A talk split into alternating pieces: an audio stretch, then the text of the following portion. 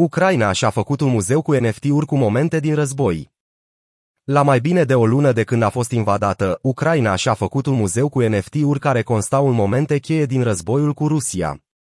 Sunt publicate momente din primele 3 zile și, de mâine seară, vor fi scoase la licitație.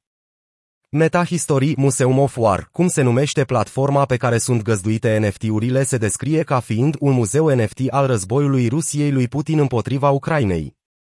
Misiunea platformei este aceea de a păstra memoria evenimentelor reale din acea vreme, pentru a răspândi informații veridice în rândul comunității digitale din lume și pentru a colecta donații pentru sprijinul Ucrainei. Mai mult, vizitatorii sunt anunțați că 100% din fondurile din vânzare vor merge direct în criptoconturile oficiale ale Ministerului Transformării Digitale al Ucrainei pentru a sprijini armata și civilii. Muzeul se vrea a fi o cronologie a evenimentelor din istoria ucraineană a timpurilor moderne. NFT-urile sunt fapte însoțite de reflexii personale. Formula fiecărui NFT este clară și simplă, fiecare token este o adevărată știre dintr-o sursă oficială și o ilustrație de la artiști, atât ucraineni cât și internaționali.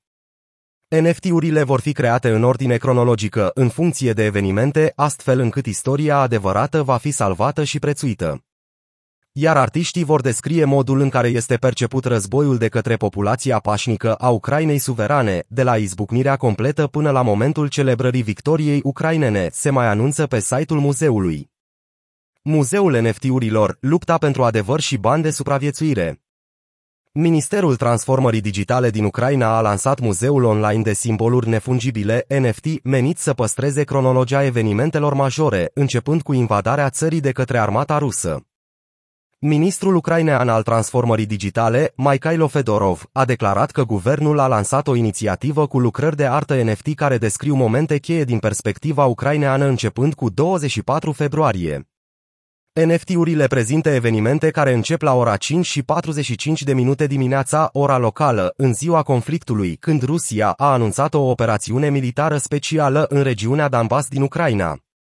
Conform site-ului muzeului NFT, la momentul publicării, 54 de NFT-uri ale momentelor cheie ale războiului dintre 24 februarie și 26 februarie vor fi disponibile începând cu 30 martie, încasările din vânzările în Eter, Idirium, fiind folosite pentru a sprijini armată și civili.